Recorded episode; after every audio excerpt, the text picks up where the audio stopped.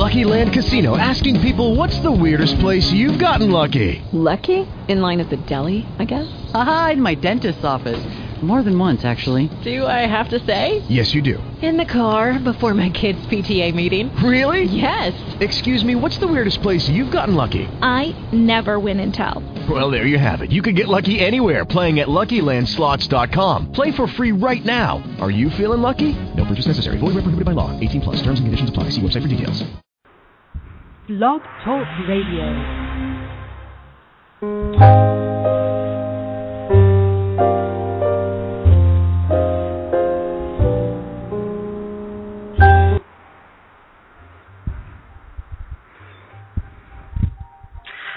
Good afternoon, everyone. This is Patty Holstrin, and this is KWAD Radio.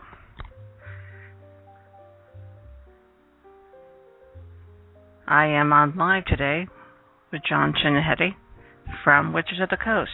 We're so happy to have him here today.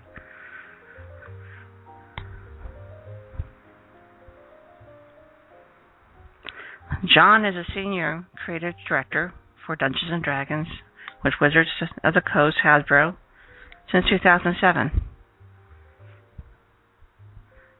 He will also be the art industry guest of honor at LepreCon 39 this year over Mother's Day weekend, May 9th through 12th. Jon has provided art direction, graphic design, management of various art related teams, producing material used in product products brought to market. He's received numerous awards for his work in publishing, gaming, and marketing. He has worked as an illustrator, potter, photographer, graphic designer, 3D modeler, and animator, art director, and creative director. He is dedicated mentoring young artists and growing the creative community. And yet, Jon finds time to enjoy motorcycling and blacksmithing. Aren't those two polar opposites? Jon was honored in 2010 as Chesley Award for Best Art Director. I can imagine why. And more recently, his participation was requested in the jury for the upcoming Spectrum 19 art selection process. We have a little update on that one.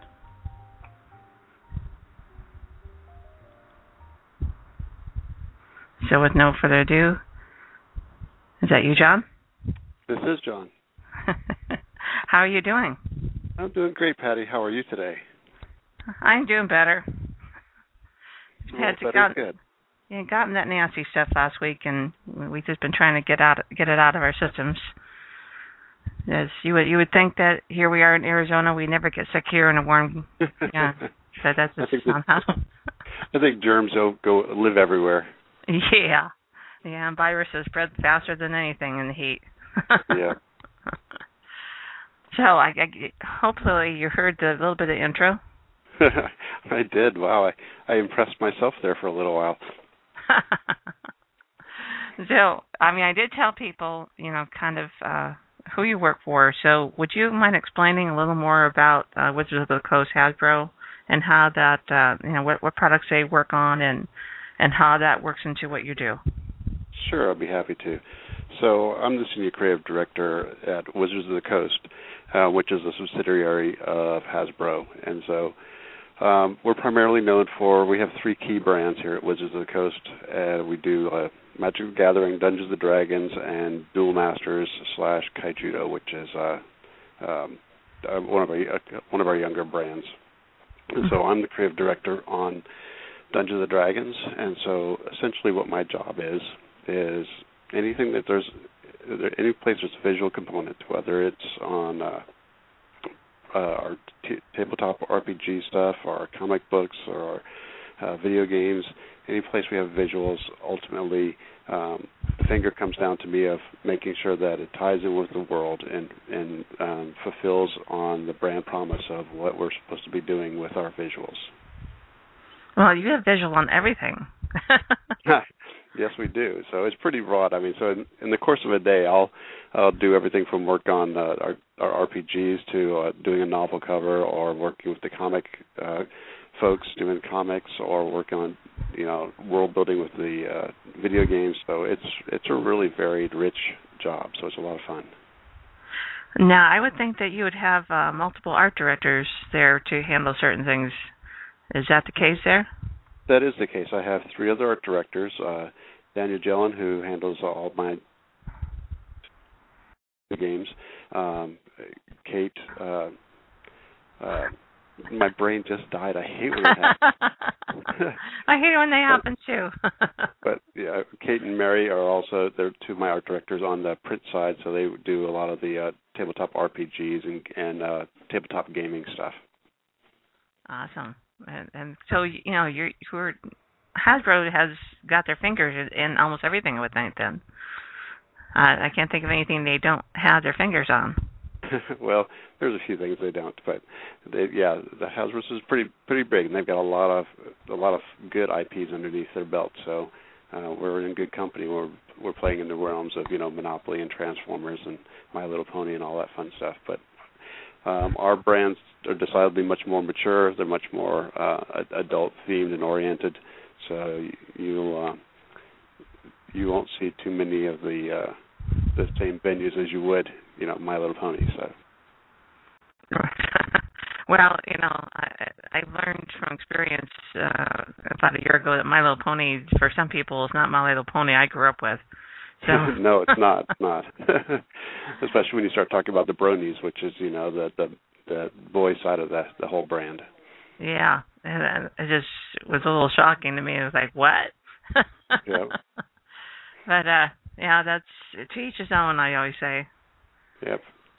And I would say that you know I grew up with friends who loved you know D and D. Mhm. Uh, didn't get into it too much myself, as I was more an active person. I, I you know was in the clubs and uh dancing and and you know uh was a majorette that kind of thing. So I didn't get into you know the gaming aspect, but I had a lot of geek friends. So.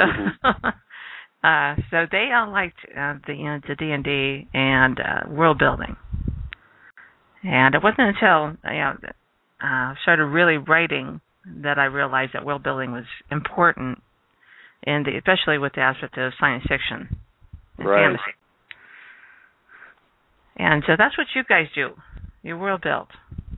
I do. Yeah, that's actually a significant portion of my job is doing that world building. So you know, I I work with uh, a number of writers and uh, folks, and we we spend a lot of our time dreaming up creatures and monsters and um, trying to figure out and flesh out the world to sit here and understand what the cultures are like, um, all the characters who are within those those realms, and so it's a it's a lot of fun, especially when you're dealing with Dungeons and Dragons, which has such a it has a number of different worlds that you work within. Uh, our main one is Forgotten Realms, and uh, that in itself is just I mean it's a Earth-sized world, and there's a lot of space and a lot of places to have stories happening in that world. So, so you need to know the backstory, and so what you do build a backstory first, and then and then you know whatever the story is that's going on before you, right? Right. So we, I mean, the great thing about Dungeons and Dragons is it's been around for almost 40 years. So we've got 40 years worth of story just lying there, um, and we just we we're constantly going over and pulling tidbits out of that, and then trying to take the story forward through the through the years too. So we've got uh, some great writers that do a lot of our novels. We got R.A. Salvatore and uh, Ed Greenwood and a number of these guys who are do, just doing fantastic novels that sit here and carry the storyline forward every year. And so we're constantly uh, continuing that world and continuing building the events that happen within the world. Wow. Uh, is there anything that's coming up that we that you you can actually tell us about? well, we've uh, a couple of big things that have been happening. We've got uh, I just we just launched a new comic line that started this month uh, with R.A. Salvatore and Geno Salvatore as the writers, uh, and the great some really super great art. It's called the Cutter series, and it's a it's a Drow inspired uh, storyline. Uh, we've got the D and D Neverwinter uh, action MMO, which is going to be going open beta at the end of the month, and then going truly open uh, probably uh, sometime next month, probably. And uh, and then other than that, we've got all kinds of fun stuff that we'll be announcing when we hit Gen Con, which is in August. And uh, just, I mean, we, there's things going on every day. I mean, best place to try and keep up is on our website, which is at Wizards of the, which is the Wizards at let me try again at wizards.com slash D and D, and uh, you, there's all kinds of fun stuff you can find out because we've got articles going up every day and all kinds of interesting things going on every day.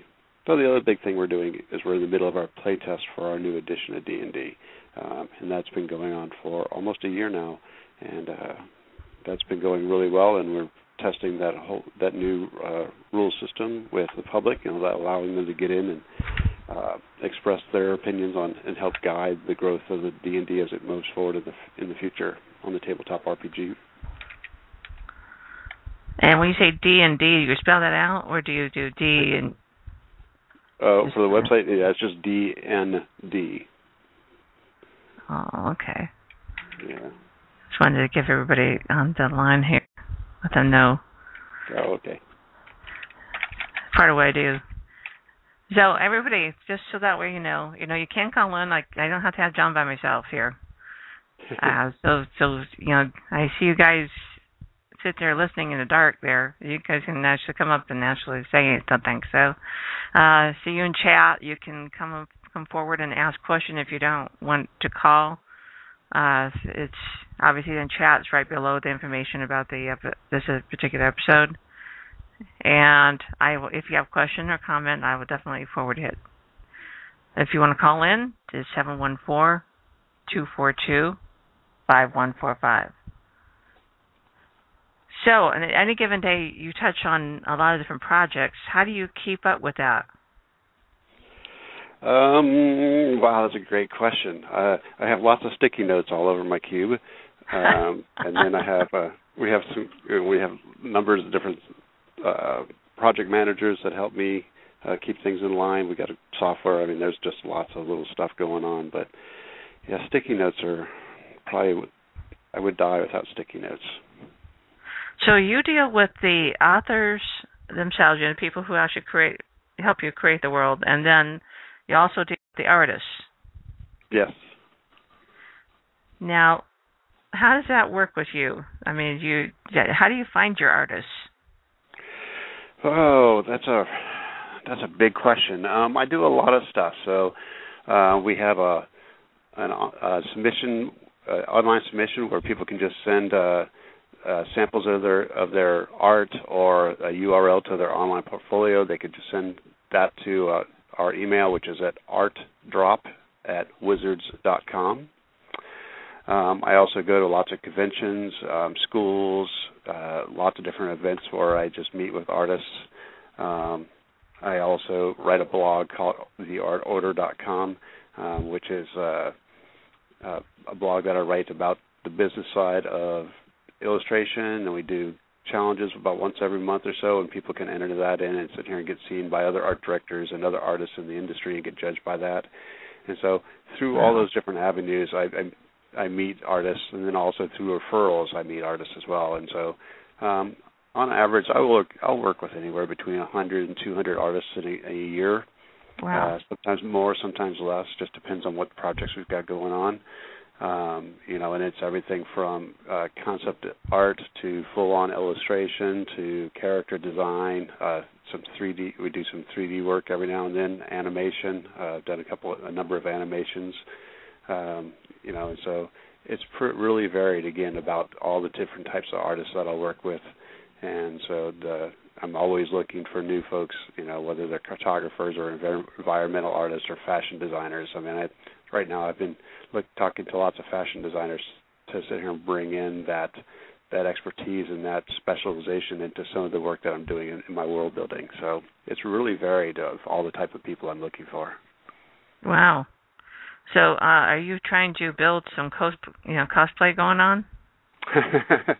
Not necessarily a cosplay, but one of the big things I like to do is in my development is really to dig into cultures. And so when I'm talking about Oh, you know okay. a, a region within a world, I really like to sit here and say what makes this region different from every other region. So I really like to start talking about you know the costume and the textiles that they use and the t- color palettes and the different materials. And so it's really great to bring somebody who has fashion experience to sit here and really have those conversations because they can really nail down the differences between different regions and build a really nice palette uh, for us to move forward in our world building so that as I'm talking with illustrators and who to go on and illustrate these, I can start showing them actual fabric swatches and colors and so they can they really get a sense of oh this this is what goes on here so that when we do illustrations of people in town I can look at the people in town it's not gen- it's just not this generic Ren Fair you know motley Mhm. crew running around I can actually look at it and say oh there's somebody from this region there's somebody from that region and so that's one of the big things that we're shooting to do nowadays What really do you know to have to go go to that detail for world building? That's great. Yeah So if let's say you had you were an artist and uh, you wanted to impress you, what kind of person? What kind of person uh, would you be looking for? What is it that sets one artist apart? Oh, wow, that's a great question too. You know, obviously their body of work is the first place they get my attention. You know, so when I see a portfolio or I see samples of somebody's work, um, the level of quality and the thoughtfulness of their of their work is what really catches my eye. And so, and I look for different things. You know, it's like when I'm looking for an illustrator, I'm looking for um, I'm looking for a really lovely painterly look. I'm looking for folks who have great storytelling in their illustrations, who have great hand skills. For concept art, I'm looking for people who really think outside the box, who are always coming up with, you know, they don't look at the same thing and say, and say this creature is the same creature as the same creature. They always come up with something fresh and new, and they have a different take on things. You know, for animators, I'm looking for folks who really understand motion and attitude and and uh, and uh, movement in the body. So there's lots of different things, you know, and then you just and beyond that, then what I'm really looking for is I'm looking for folks who are uber professional. They're just you know they're on the top of their game.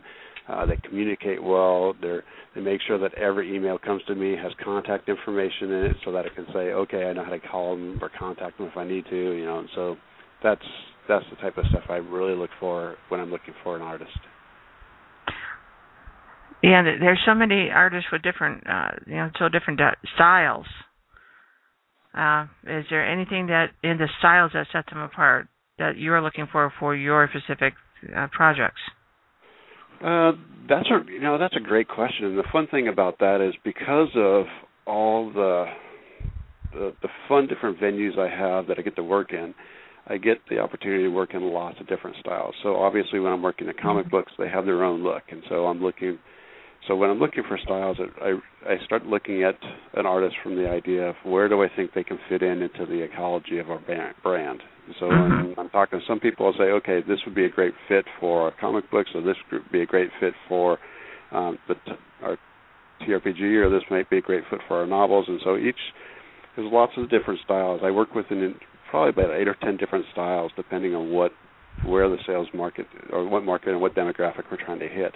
And so um, I'm always kind of looking at those things. And I mean, even every now and then I'll get a really wacky project where we're working with something where I get to use something really crazy, like you know, an anime style or whatnot. But that's not too often. But for the most part, you know, there's a there's a lot of room and wiggle room in that genre of just fantasy where I get to use a lot of different styles.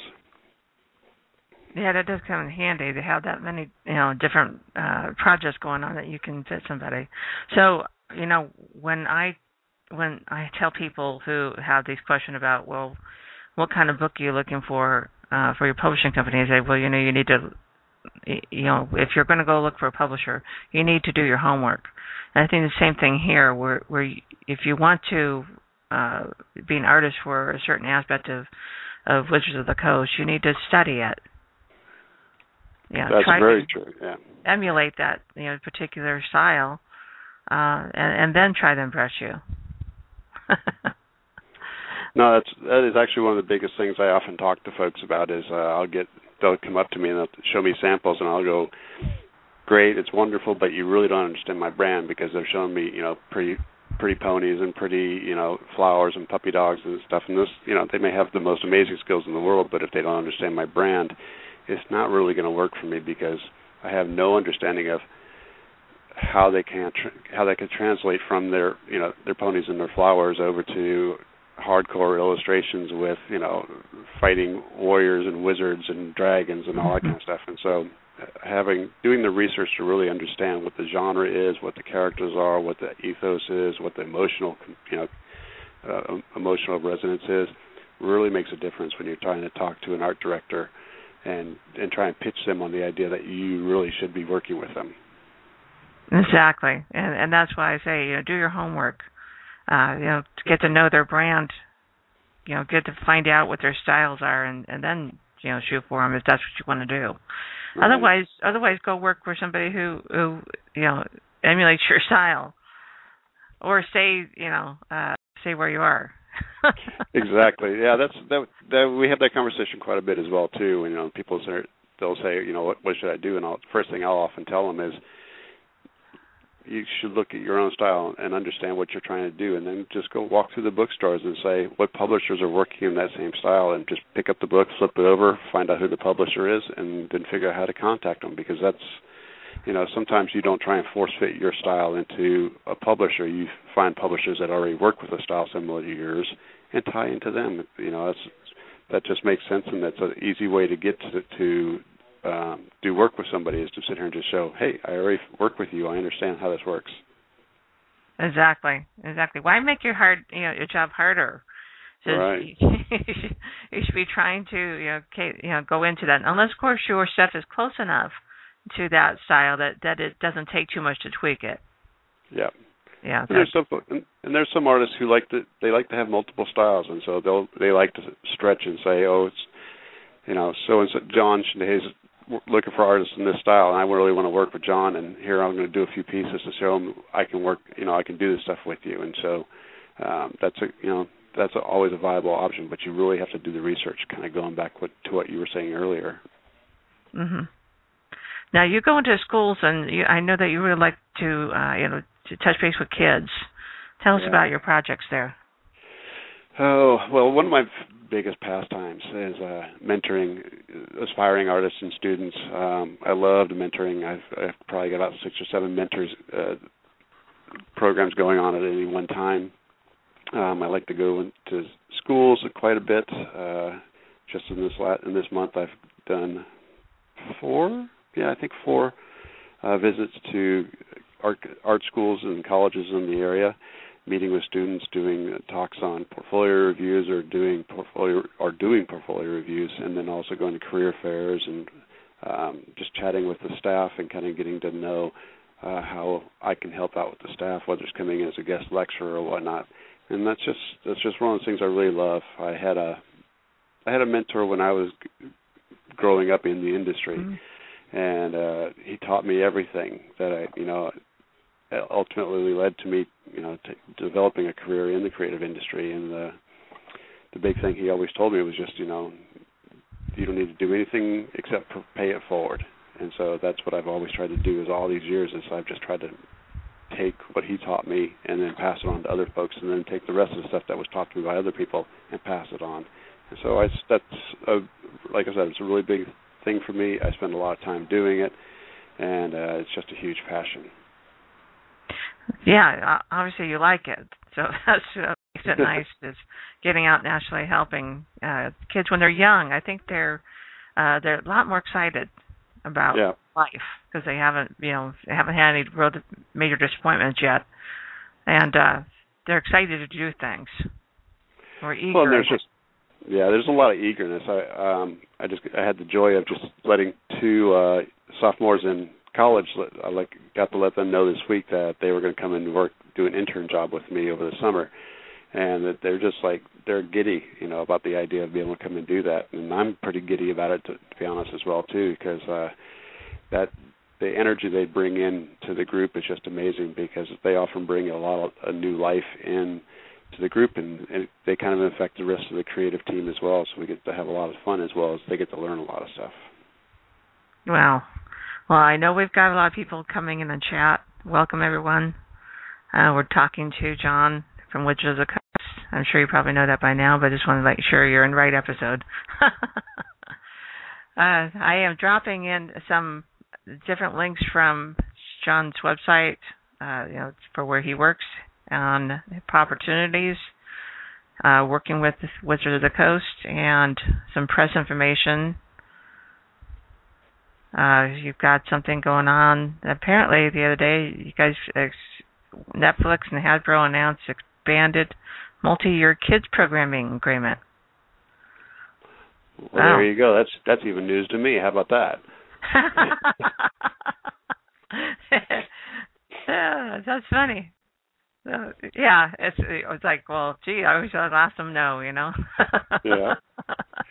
Well, you know, it, it's such a, it's such a big company, such a big brand. There's so much stuff that goes on all the time. It's almost impossible to keep track of it all. Oh yeah, yeah, I can imagine so.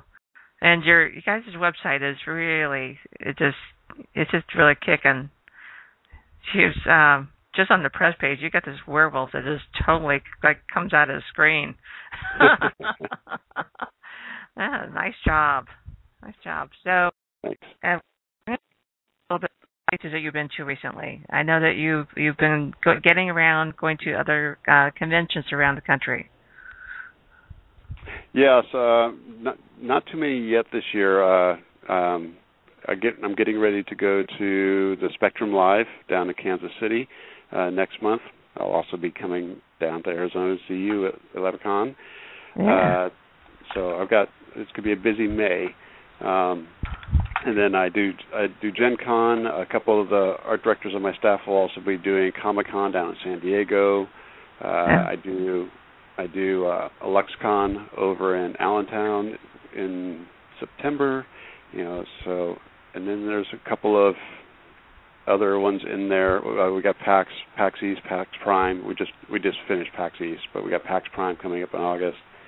So it's, yeah, it's lots of lots of venues going on. Now, uh, Wizards of the Coast doesn't do their own convention, do they? We do not. Uh, Gen Con, Gen Con used to be run by Wizards of the Coast, but it's ah. uh, it's it's run into privately now. Uh, but that's kind of, I mean, for Dungeons and Dragons, that really is kind of our big premier convention that we go to. Okay, because I, I thought I, I knew something about that before. That's why I was asking. Yeah. Okay. So you're going to be with us uh, in, in about three weeks. Yeah, looking forward to it too. So I'm sure the weather's been. Uh, I wonder if the weather's been weird up in Seattle. Well, it's it's been normal Seattle weather. It's been cool and rainy. Uh, it'd be kind of nice. It's, uh, ours keeps going up and down. It's very odd. It's been very strange this year. Yeah. And uh, I think that's what's led to a lot of people, you know, you know getting sick because we, we're not we're used to pretty steady weather. so this year suddenly gets really cold and rainy, and uh it's hailing, and then you know two days later it's sun shining and it's almost 110. So it's uh it's weird. Very strange. Yeah, well, we haven't we haven't hit the hundreds yet, but almost. Sounds like my days in Texas. yeah, Texas is more like that. Yeah, yeah. Very odd weather. So uh it's and of course I've been here for a long time, so I'm used to this kind of mild weather. So you're going to be with us, and I and I know you're waiting for this because I I I'm obviously going to talk a little bit about Raymond. Uh, oh yes when just so everyone knows the whole story here, and and actually I'll be writing about this, and uh, I'm writing something about you and about the uh, the question and answer that we have here today will be in the program book. And uh, I first found you uh, because I was thinking of Wizards of the Coast and found your information and and contacted you to be our, our artist indus, you know, artist guest of honor, and you nicely told me that that you were you were happy to accept that that you were really art director, and uh, whether or not I really wanted you. Well, I still wanted you because you know you have you have your finger on the pulse of the art industry, um, especially in in your neck of the woods and so uh we made up a, a new title for you so I said, I said, well, that's what being a chair is all about. I can make up titles. So, so I said, and then I said, okay, now we need to find uh, an artist that is solely artist, and uh, looking through some, you know, some things that your company has done, and Raymond just popped out. He's his set is so uh, multidimensional. Yes. The first word that comes to my mind. He just just just does gorgeous stuff. I mean, I love the motion. I love the palettes. I love the activity and the emotional resonance he pulls. He just Raymond just does amazing stuff. It's great. I can imagine his backgrounds as uh, anybody's in to know. Raymond Swanland's going to be our artist guest of honor at LepreCon this year, and uh, something that you know is new to us. And I don't think he's really done too many conventions yet. So, you guys are really gonna you're gonna say, "Where's this guy been?" Um, and he's his his backgrounds are so again that capture so many different colors. Yeah, it does. And his monsters, you know, that's obviously what what interested you. Well, it's his, it's it's his monsters too, but it's also his his uh, characters. He just does amazing characters, and the the thing I've loved about Raymond all these years is the fact that um, he just he, as artists we're always dealing with how do we bring something more to an image than because it's it's two you know it's just a flat 2D split second moment in time. How do we give it life beyond that that initial glimpse? And that's one of the things that Raymond really does well is he he puts uh, enough detail in it that it really draws you into the image, you, brings you around in it, uh, really gets you entranced with what's going on with it. The characters are lively; they've got lots of motion and lots of uh, lots of feeling to them. And he just, I mean, he often works with a rather limited palette, but he just he just brings so much life to the images. It's just amazing, you know, and that's why it was no big surprise to see that one of the covers that he just recently did for me made it into Spectrum 20 because that his just work is just outstanding. Yeah, and and that's what I was going to bring up. That you know, you guys just found out about that, so that's awesome. Yeah. And uh, you know, here we can you know definitely uh, let everybody know. Um, we're bringing bringing that information out uh, for the LepreCon, of course. Now he does the trading card game. I know he does the, you know some of the characters on your card. So does he also work on the D and D side? He does. He does novel covers for me. Oh, okay. Yeah. I so I know he does not. I know he he's done a novel, a couple novel covers for Tor as well. Yeah, he has. Yeah. He, all the smart people use him. All, all the ones who now is it that you give him very little information and he's able to capture the idea and of and flavor of what you're looking for?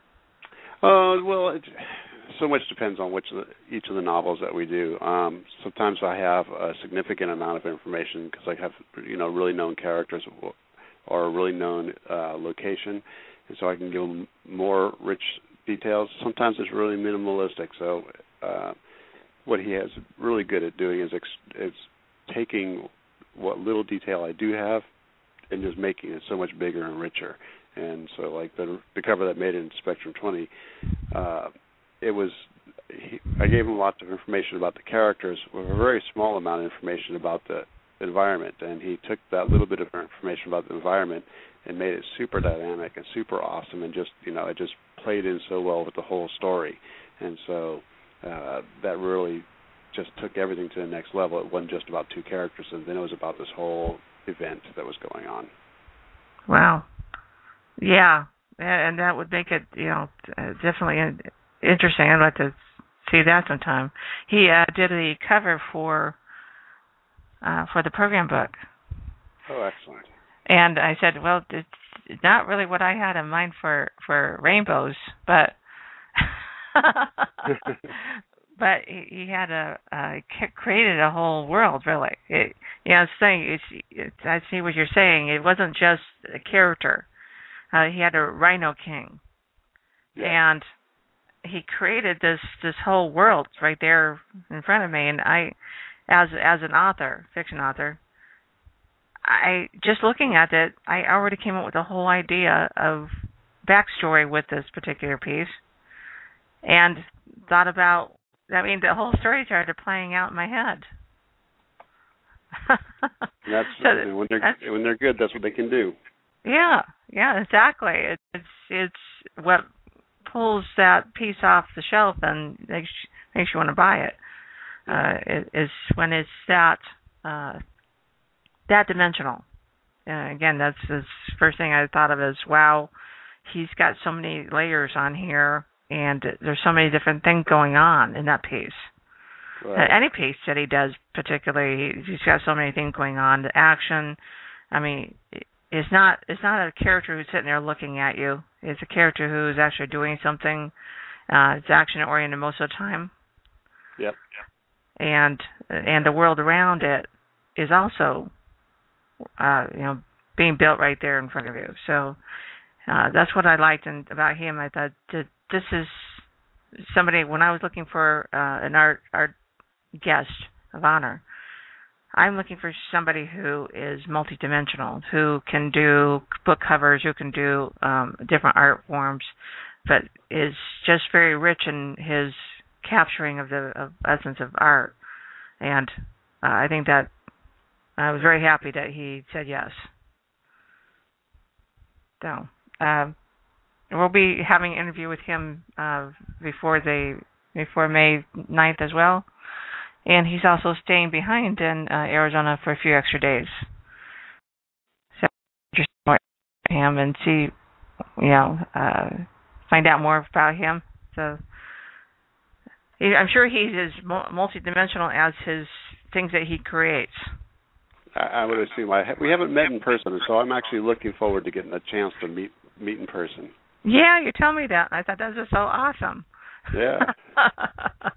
As everybody is coming in on Thursday night, so uh you guys will all be there for the film festival on Thursday night, and uh, you guys will be able to to meet and talk and and and relax and and have some fun and not be you know uh forced to do anything. Wouldn't that be nice? oh, better enjoy it while it lasts.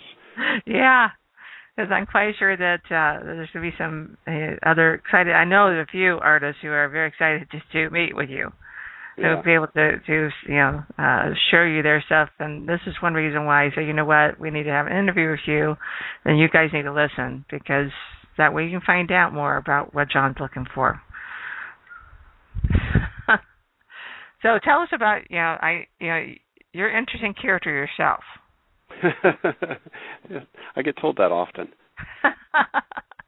uh, and yeah, I had to. I, I got your picture of your you and your motorcycle, and I had it uh, at on a poster uh, along with you know other aspects of of uh, your work down at Tucson Festival of Books.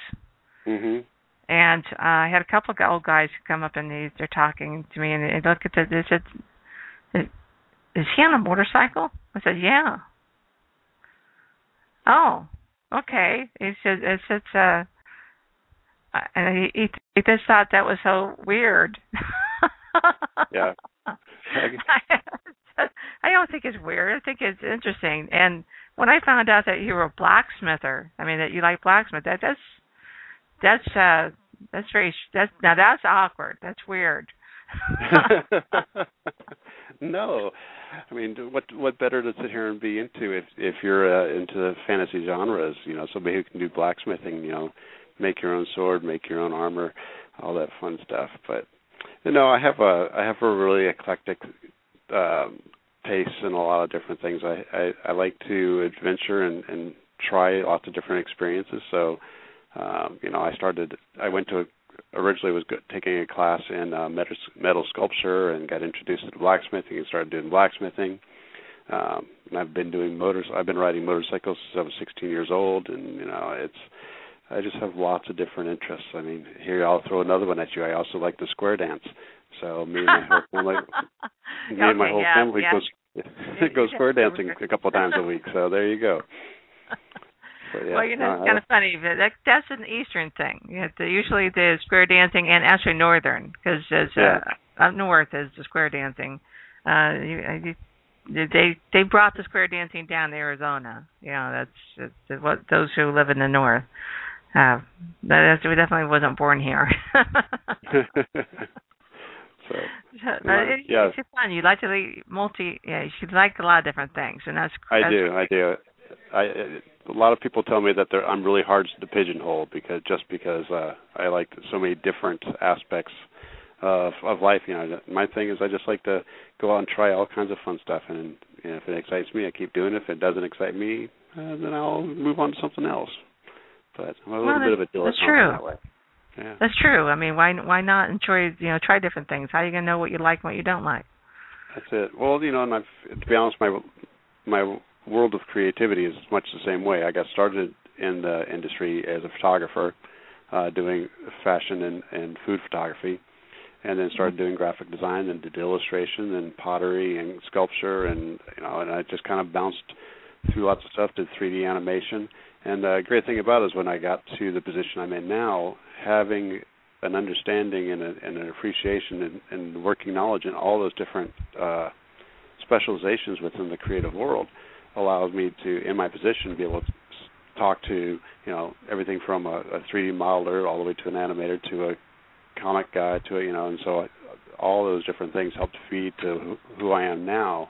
And so uh, when I'm talking to kids, I often re- tell them that you know just don't feel like you've got to take take one thing and stick with that for the rest of your life. You know that's you get to explore, No. play, and have adventure throughout your life, and it's going to all do nothing but feed where who the person you're going to be later on in life.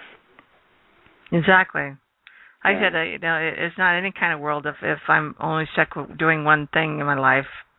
It's that's not really what it's meant what it's all about. You're meant to, you know, love multiple people You're meant to love uh multiple things and try as many things as possible. So you, that way you learn more about yourself. Exactly. So, yeah, yeah, that's my philosophy as well. So that's that's really cool. Uh, I got a lot of people on on they're listening to you, but you know, there's like, come on, people, come up with some questions. Just I, you, you got like you know, fifteen people sitting here. Come on. Well, they can ask anything. I'll even answer. I'll even answer the awkward ones sometimes. so tell us about your family. Your immediate, your close family. Oh, my family. I have uh, my wife uh, Lisa, who will actually be joining me down in Arizona. She's looking forward to it. And then we have five kids. Uh, all, most of them they range from 27 down to s- almost 16. And uh, one son is down in Texas, and he and his wife live down in the Fort Worth area. And he's also a big D and D fan and comic fan, and loves the the genre. Uh, my other son's in theater and is actually at the moment is touring down with a touring, touring the country with a band, doing all their lighting and having a great Wow. time there. And then I have uh, my two daughters. Uh, uh, one just graduated just graduated from college, and the other one works in the uh, social ad agency style. I don't even know what their actual title is, but she, you know she works in the in the social realm, working with ad advertising and ad placement stuff like that. And then my youngest is in high school. Wow. And they're just as, and they're just Yeah. as eclectic as I am. that works out well. That works Yeah. out well. And the reason I ask, uh, you know, says people who are dropping out, the reason I ask you these questions is because it makes you a real person. Oh, Uh, okay. You, uh, that way, you know, people who want to come up to you and talk to you, uh, is like got to remember that they, he's a real person, uh, and that you should treat him accordingly. yes, and I'm also the real person who loves to talk, so they they can always feel free to come over and chat. And I love to answer questions and talk about stuff. And if you get me talking about art, I'll talk for days and days and days. So I'm not a shy Yeah. flower. So when when you're here in town, uh, hopefully you guys will be able to get out and do a couple things while you're here. That'd And, be cool. uh, I don't. I've only been to Arizona a couple of times, so So what have you seen when you've been here before? um, Phoenix is about the only place I we were at, and we didn't even get to see a lot there. It was just kind of a cruising through town. We were just on our way cruising from Texas on a, all, on over to uh, California, so it was Ah. kind of just a, a whirlwind tour through Arizona. Ah, well, you know, this is a good time of year. Uh, it's pretty mild, and uh, it's it's nice and breezy. So it's definitely outdoor weather. As you should be going outside and and and doing things. Uh, a lot of things are in bloom. So uh, I thought I'm going to on I think it's Sunday night to uh the botanical gardens, which is really really everything's in full bloom right now. Oh, so I'll let you guys know, and so that way uh, you guys can get out. Definitely should get out on Friday, you know, before everything starts. Uh, you get out and do something, and that that'd be good for you guys. Excellent. We'll do that. Somebody make some suggestions. I'm sure that my friends will make some suggestions for you on Thursday night. so tell me so, about the art show. The art show, art show. Well, uh, let's see. We are taking up three ballrooms this year for the art show. Wow, it's great. Yeah, yeah. And uh, this will be the first year. Actually, we have some uh, an autistic group called uh, Seeds uh, Seeds for Autism, and they are they have some people who are putting up works as well this year. That's awesome. Yeah, these are uh, usually kids who are just out of high school, but are trying to find their way in the world, and um, this helps them to be able to find, uh, you know, to work in the community um, outside of their, you know, usual community that they're used to, trying to get them out and uh, and comfortable in the world. So that's what we said. Yes, we definitely want to get these kids and you know involved with uh, putting putting their stuff up for sale. So this will be the first time they've ever done this. Uh, so we're real excited to have them on board. That's so a great we, opportunity. Yeah. yeah, that's and that really is what should should be all about. I mean, it's uh, LepreCon is uh, foremost an artist. Uh, as such, it's we you know obviously still genre related, but uh, and we do have uh, obviously our, our our author guest of honor and things like that, but we mm-hmm. we mostly have art, which is why I said you know uh, we should we should have not only an art guest of honor, but our industry guest of honor, which is the first time that's I think they've ever done that. Um, you know, because after all, that's what LepreCon's about. Is is mostly art artistic. Um, and the other there's another convention in, town that's mostly literature, and uh, so you know they got their it's the same genre. We we all work together and pretty much do the same things, but we're mostly art related. So our our show is real important to us because again that the showcases local talent as well as outside of our area talent. So anybody can send their stuff uh, to us. And so for those who want to know, hey, maybe I should send some things. Yes, we're still accepting some stuff. We've got uh, probably about more than three quarters of our panels already sold, and uh, and quite a few of the tables. As we have like tables for sculpture, um, jewelry work. So you know, we we think a lot of things are artistic. Uh, so we got a lot of tables for that individual um, pieces. You know, some uh, if you're selling prints, um, you can also have a basket there with with your prints and be able to sell them there as well. So uh, we're definitely we're an all around type of art show lots of great great opportunities for artists then. Yeah, oh yeah, definitely. Yeah, definitely. Great. I think the more variety the better. Because as as I have often said for the last couple of years I've been writing, uh managing editor for a newspaper. Uh it's it's speculative fiction in nature. Speculative is very broad. It's like yeah. you. yeah. you're, eclectic. You a lot, a lot. You love a lot of different things. Well, and I, I love going. I love going to the art shows at the events because it's a it's another great venue for me to try and find new artists and and see who what people are doing and what's going on out there. That's great because uh, I'm working on schedule and Friday night um, after the meet the pros, you will be able to have a chance to walk through the art show with art, the other artists. Anybody who Excellent. wants to go with you um, to talk about the different pieces in the show and um, and and give you know if they happen to be with you, give them some direction on what their style is and all that. So Yeah. it's definitely you and Raymond will be and and Jeffrey Jeff Perryman will be able to uh, share in that. So that's just be awesome. Sounds like great fun.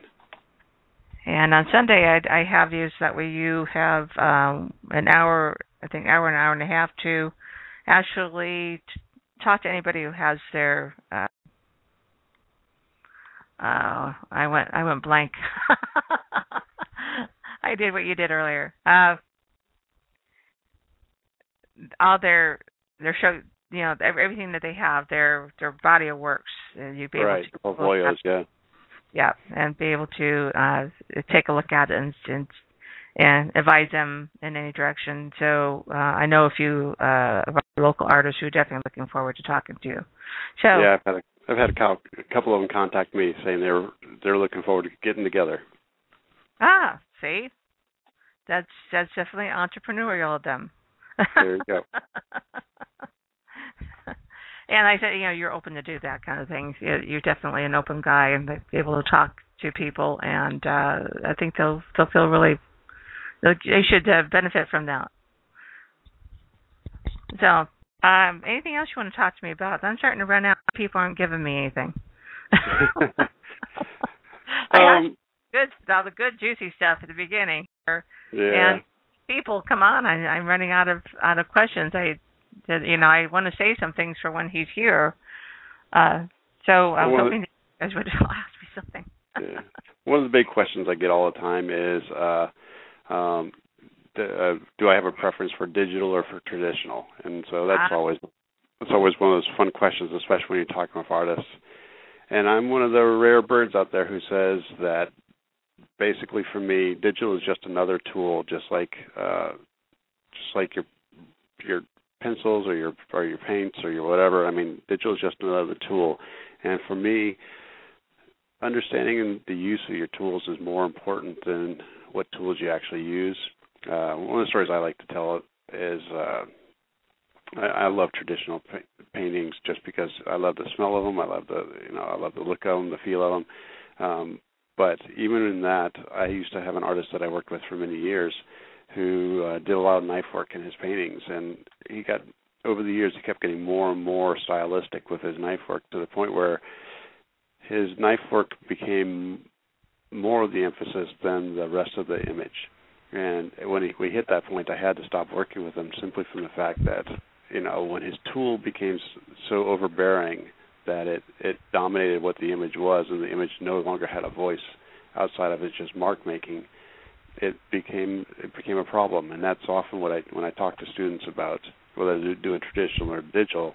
That's what I try and talk to them about is the fact that it's you know it's just about it's just another tool. And it's when your tool gets in the way of the voice of the image is that it's a problem. Not whether it's you're using a traditional or a digital you know. So folks who mm. sit here and use heavy reliance on just stock blurs and and, and starbursts and all that kind of stuff to create their imagery that's when you have tend to have problems with uh, with whether it's digital or traditional you know and it's not even about the fact that it's digital it's the fact that you're using a device to sit here and create a visual mark that takes all the life out of it. And so I'll often say, you know, amazingly, people have been able to paint blurs for millions of years. Well, maybe not millions of years, but thousands of years, um, without ever having a blur tool. So instead of using a blur tool to create a blur, paint a blur.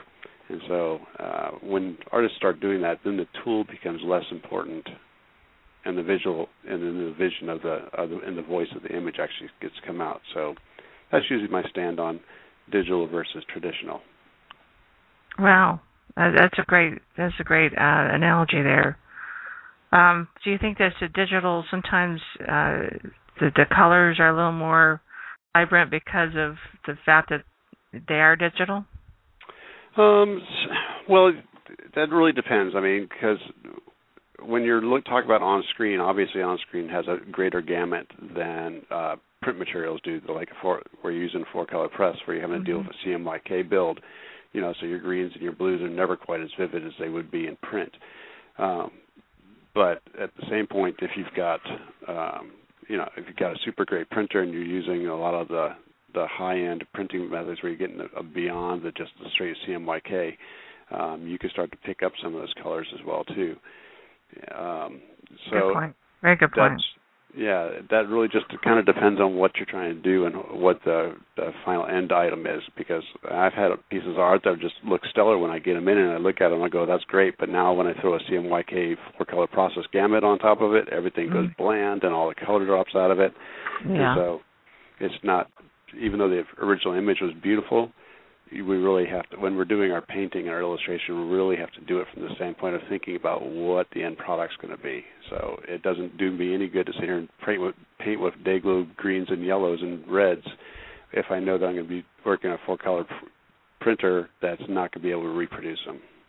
Yeah, I get that question a lot uh, because of the fact that you know uh, whether or not you print on a, a real press or whether you print on digital, Yeah. uh, and you know toners are and, and digital printers are uh, a little more vibrant. But again, it does depend on who is you're using and what your resolution is, and so many different aspects. You know, I, I, I said, you know, that's that's a hard question to answer because of the fact that you don't know unless you know what, exactly what you're working on, and and then uh, how did that that uh, that artist create it?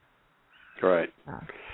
Yeah, that's another tough thing. I mean, I I get it all the time, um, especially when we're starting to talk about digital art. It gets really frustrating sometimes because I'll have an artist who'll send me their art and we'll get it printed, and they'll say, "Oh my goodness, Jon, what the heck did you do my art? It looks terrible." and I'm like, "Well, I, you know, I, it looks it matches exactly what I got on my screen, you know." And so I'm not sure why it is. Well, their screen is calibrated differently than my screen, and so they, when they were printing it up, they saw it looking different, and so that's often you know, this thing we also have to be aware of is that digital is only as good as the other person's monitor or the other person's material. yes. So it may be, it look, may look awesome on yours, but if your monitor isn't calibrated correctly to a standard, you know, industry standard, and Mhm. and they're what looking on a PC versus you looking on a Mac, it's versus you know, it, it Oh, yeah. all kinds of wonky things. So Yeah, because they, you know, I remind them says yes. Well, you created a CMYK, but this is an RGB monitor that you're looking at. yeah, That's two different medias. yep, So, as you know, most people don't, you know, don't understand that because they don't, don't live in that world. uh, I've have 22 years of graphic design experience. I, I know that that uh, it's it does matter which which uh, calibration you have, and it does matter what is it you're creating it. I, I have people who send me things that are that are layered so much, and they don't get rid of the layers. Yeah, and and it's just like it becomes mud when they print it. And it's like oh my gosh what you what did you do like you said? And i i said well you had all these other layers. What do you expect me to do fix it for you? Sometimes that happens. So yeah you want me to fix it? I asked you you want me to fix it? You say you say no leave it as is. Uh that means that you just you crunched all the layers. There's nothing i can do with it. I can't fix it because you you already put all the layers on top of each other and and there's no way to separate them. Yeah, Uh, so you've got uh, all those different colors uh, competing on one thing, and I I've seen some works that are you know a good. Um, I mean the the ink just completely raises on the page because how many different layers they had. yeah you gotta like- watch out for your ink densities. Yep.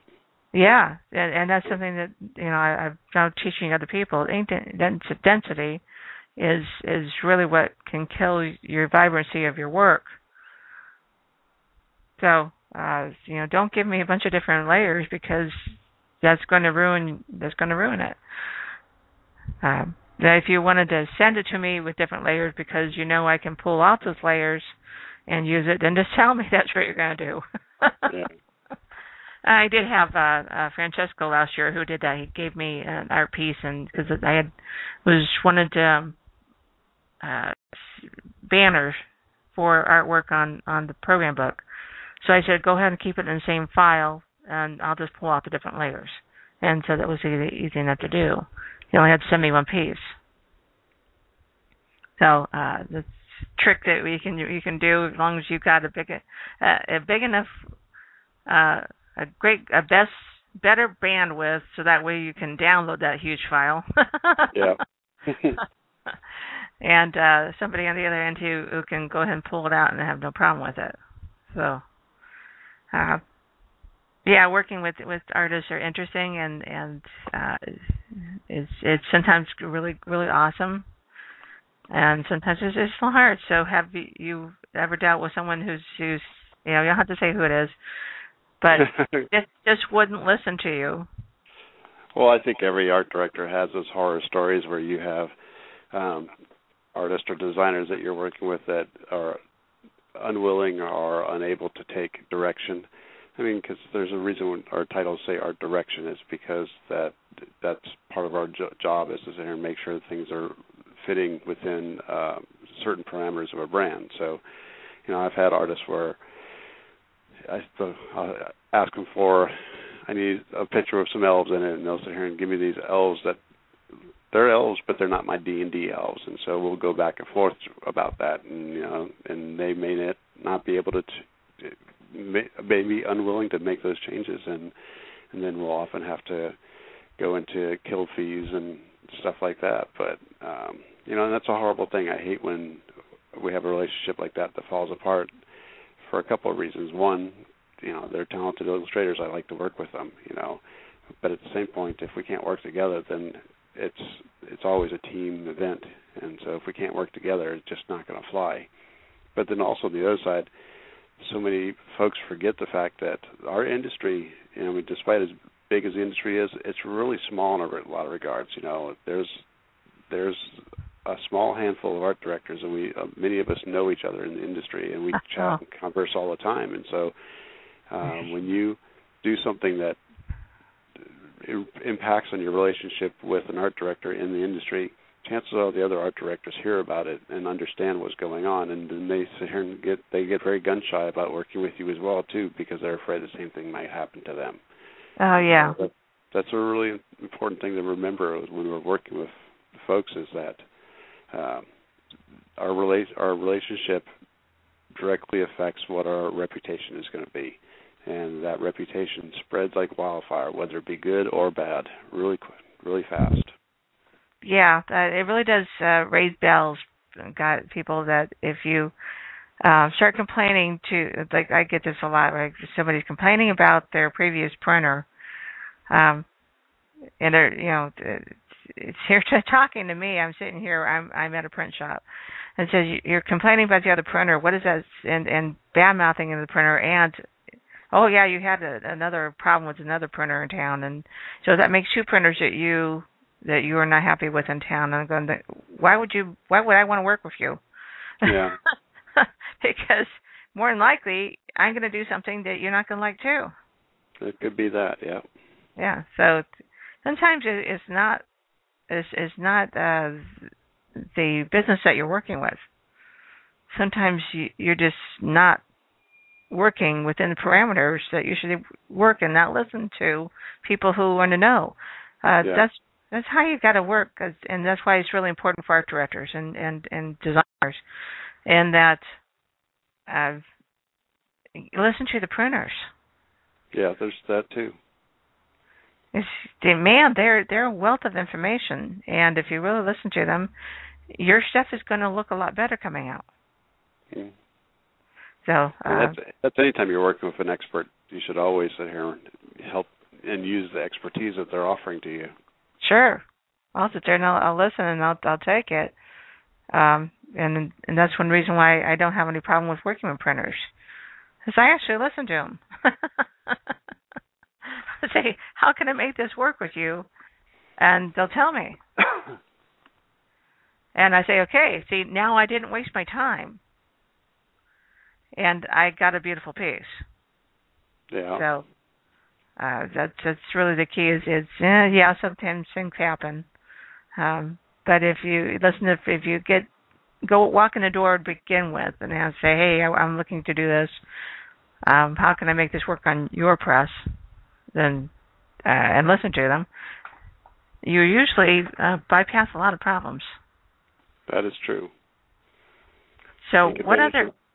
Yeah, really take advantage of, of the you know experts in the industry because that's one reason why they they've had years and years of experience and they know their equipment better than anybody else. Yeah. So who else do you work with um, other than artists and if okay, uh, here's a question I have. Do you deal with the authors themselves when it comes to story writing? On in a limited degree. So we'll have a. I, I will work with them. Uh, some point, usually it's. Let me let me step back for a second and say this again. I work with them on the, in the fact of often when we're doing, we'll have like a couple of artist summit during the year where we'll bring all the authors out and we and we meet with and the story guys sit down and talk about story and the editors get in there and they sit here and plot out what they're going to be doing over the next you know year or two years and whatnot and then part of what I do at that point is is I will work with them to to try and glean information from them about the characters, about the settings, about what's going on in the world, so that when we get ready to do their uh, covers or any tiny any world building that we're doing around that, that I get as much information as I can. Um, you know, we'll bounce emails back and forth every now and then. Um, you know, and then we always share. You know, oh look, we got this art in for the book cover because I always like to get their feedback on it. Um, my joy, my joy is when they sit here and say, "Oh, that rocks! It's awesome." And when they write back and say that's not what that person looks like at all, then it's then it's not nearly as much fun. But no. yeah, so we we work with them. I work with them in a limited degree. Obviously, the editors work with them in a much greater degree. Um, but I do get the I do get the opportunity to work with them occasionally and have some fun, and we chat. Like I said, we do a lot of emails. So. So I did just get a question on that because uh, from an author friend of mine. They said, "How do they get it into be able to work with uh, Wizards of the Coast, do you guys have opportunities for authors to be able to work in your world? That's an excellent question, one of which I don't know how to answer.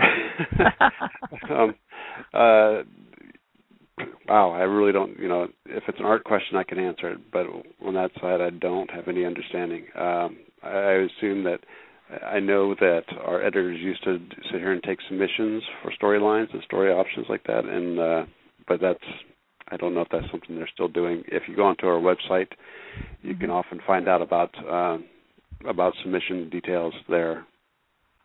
Okay. So what what he's saying is he's passing the buck and yes, I am passing the buck to the website.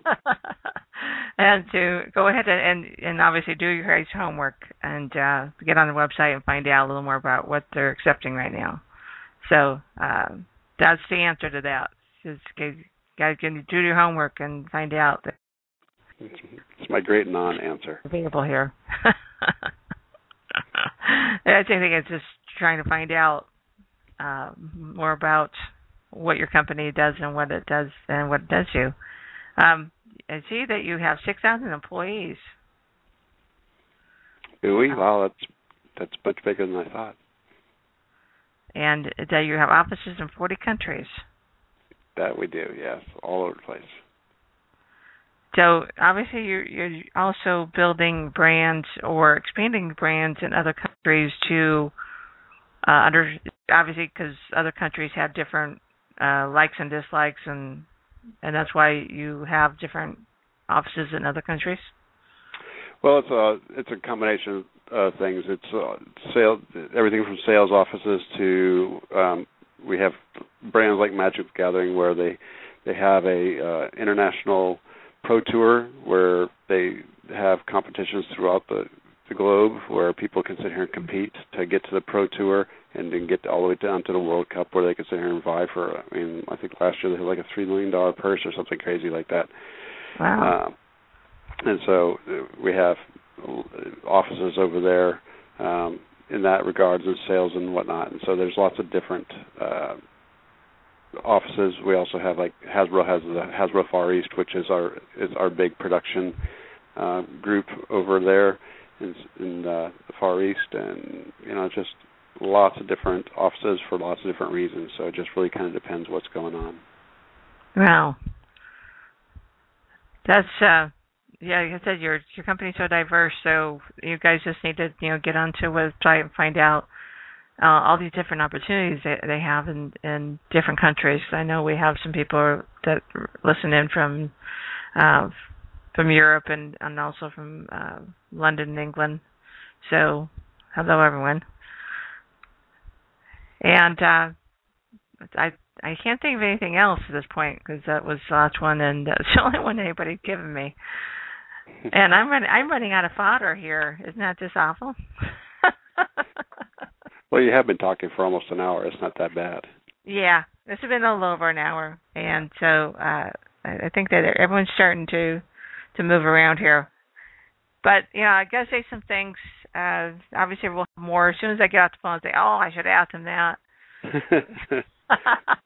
and that's okay. I'll see you in a few weeks. So we'll definitely save that uh, the questions that we do get. Um, we'll go ahead and put it on uh, into uh, a file, and, and that way your interviewer during uh, during your p- particular hour and a half uh, introduction on Saturday uh, will have something to ask you. So sounds like fun. sounds like fun. So I'm looking forward to meeting you in person and uh, I said I'll see you Thursday night on the ninth, and uh, we'll just have some fun. Sounds like a great time. I've, I'm gonna I'm encouraging as many people as I can to come and uh, attend and come hang out and have some fun. Definitely. Uh, again, with all the different varieties uh the Hasbro's in, you know, you guys with comic books. I mean, come on, you know, May's an, a big, huge month for comic books, so you got to come in and and and meet Jon and and get into what's going on in in that particular huge company. Um, bring lots of questions. Bring lots of questions. There you go. That way we don't have to come up with them ourselves. so with that, I'm going to say good night, and I really appreciate your time. What I'm going to do is I'm going to send you a couple of these questions, and, and that way you can answer them.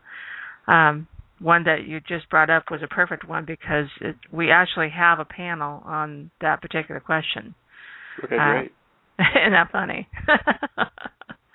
so uh, I'll ask you that particular question, and that way I can, uh, whatever your answers are, I'll go ahead and put that into the uh, program book. So this will be a few questions. And so with that, I'm going to wish you an awesome night and uh, and enjoy the rest of the evening. Okay. You as well, and thank you for the opportunity. Oh no, thank you. Appreciate it. Okay. Good night. Good night. That was Jon and Wizards of the Coast. And we just wanted to let you know again, LepreCon is from the 9th through the 12th of May. Yes, I know for those in Phoenix, it's two weeks before Phoenix Comic Con. Um, but still, we got some awesome things going on. We got the Phoenix. Uh, we got the film festival there on Thursday night, and we're still accepting submissions for that.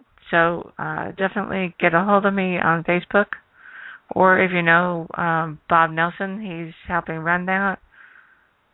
So definitely get a hold of him because he's taking submissions still for the film festival on Thursday night. And uh Friday night we will have Meet the Pros right at the at the convention which is going to be at the Mesa Marriott, right in the heart of Mesa.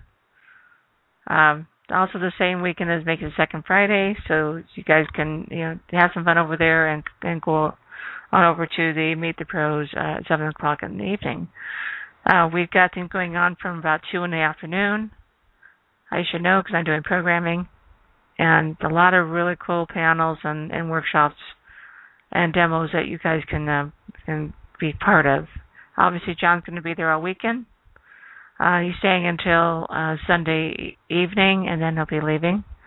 Uh, Raymond Swanland will be actually a little longer. So if you would like to meet these people, really need to come on over. Also, uh, as far as artists, uh, we're talking about author guest of honor. We're going to have an interview with him uh, next week, perhaps. Uh, working on that. Jon uh, was so gracious to give us his time. Um, Chapman is our author guest of honor, and he's coming in from Georgia. So we are very excited to have him. First time that he's actually been in Arizona for one of our cons. Uh, be the first, and of course, I consider Jack one of the uh, last real science fiction authors out there. Um, in that he doesn't write fantasy; he writes pure science fiction. So uh, definitely need to come on out to LepreCon and see what's going on because uh, we got a lot of things. Obviously, leprecon.com. Oh, I'm sorry. The website is leprecon dot org slash LEP, that's LEP 39. And that gets you directly into Le- LepreCon 39 website where all this, you know, all of our guests of honors are. And uh, we've got, you know, Filk going on. We've got a lot of other things uh, going on all weekend. Um, and we'll also be doing the Geek Off competition. So if you are a member and wish to be a part of the Geek Off competition, to definitely sign up on on Friday night. And uh, we've got different uh, challenges, uh, a couple challenges on on Saturday, and then another challenge on Sunday, and then we'll be kinging and quinging uh, whoever wins the Geek Off competition. So it'll be um, kind of like the you know the the TBS competition, uh, King of the Nerds. So it's in that kind of uh, fun uh, setting with different challenges. Uh, we've got the lunar rover racing, which is a telepresence, uh, and that's going on on Saturday. So it'd be a lot of fun not only to try uh, to get through the gauntlet using nothing but a monitor, but also uh, being able to be a part of our first ever Geek Off competition. Uh, we've got media going on. Um, that's a, all weekend, but specifically, obviously, for for Thursday night. So come on over and have some fun. Uh, next weekend or next week, we've got a another interview with uh, Nathan Blackwell from Squishy Studios. Uh, Squishy Studios has uh, brand new uh, launch uh, Voyage Trekkers and their lunch party is on the 30th of April, 6 p.m. here in Arizona. That's Voyage Trekkers, which is a webisode. Uh, Nathan from Squishy Studios. Uh, we have an interview with him at the same time, same bad channel, uh, Wednesday the 24th. So with that, I'm going to wish you guys a very good night, and I'm going to go have dinner. So, um, hope to see you at any given opportunity. I'm all over the place all weekend, so hope to see you guys out there. This is KWAD Radio, and this is Patty Holstrand signing out.